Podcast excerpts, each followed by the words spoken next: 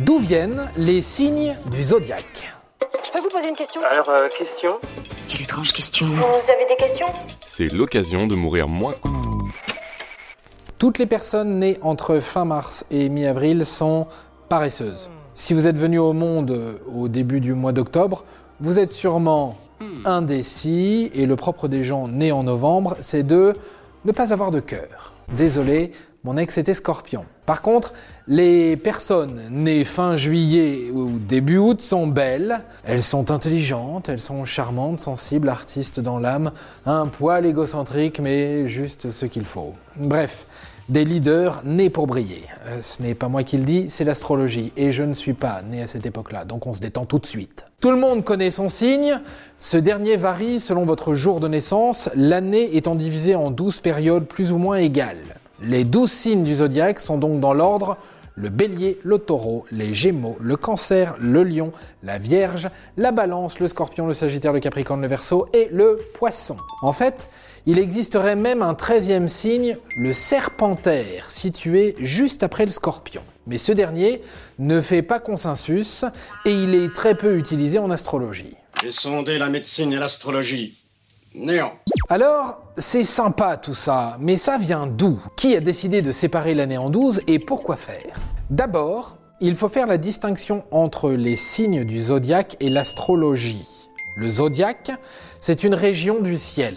C'est plus précisément une zone circulaire de 360 degrés pour 17 degrés de large environ qui semble ceinturer la Terre. C'est la zone où se déplace le Soleil et les différentes planètes selon notre point de vue. En fait, cette bande du ciel correspond à l'écliptique, c'est-à-dire le plan où la Terre se déplace en orbite autour du Soleil.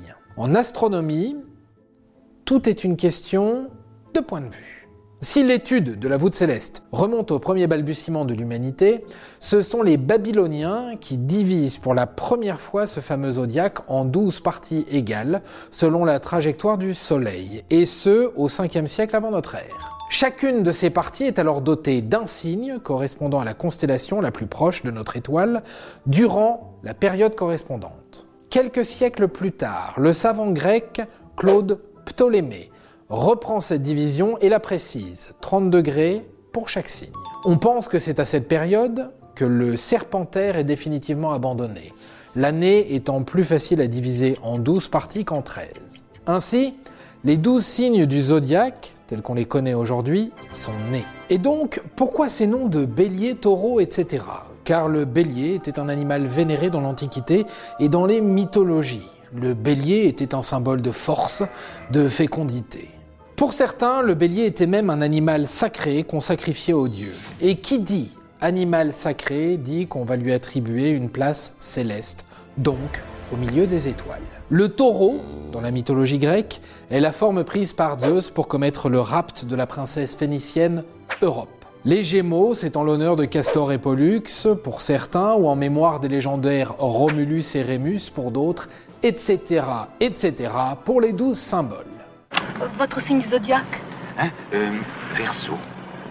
Faites demi-tour immédiatement, s'il vous plaît. L'astrologie, quant à elle, est un ensemble de croyances et de pratiques fondées sur l'interprétation de la position et du mouvement des astres et leur influence sur les activités humaines. Même si elle ne se résume pas qu'à ça, parce que les astres, il y en a des milliards, l'astrologie repose aujourd'hui en grande partie sur les signes du zodiaque. Il existe deux écoles, l'astrologie tropicale et l'astrologie sidérale. La première, la plus commune, se base sur le cycle solaire. L'année commence et se termine à l'équinoxe de printemps, lorsque le Soleil entre dans le signe du bélier. L'astrologie sidérale, elle, se base sur les constellations, comme les Babyloniens à l'origine.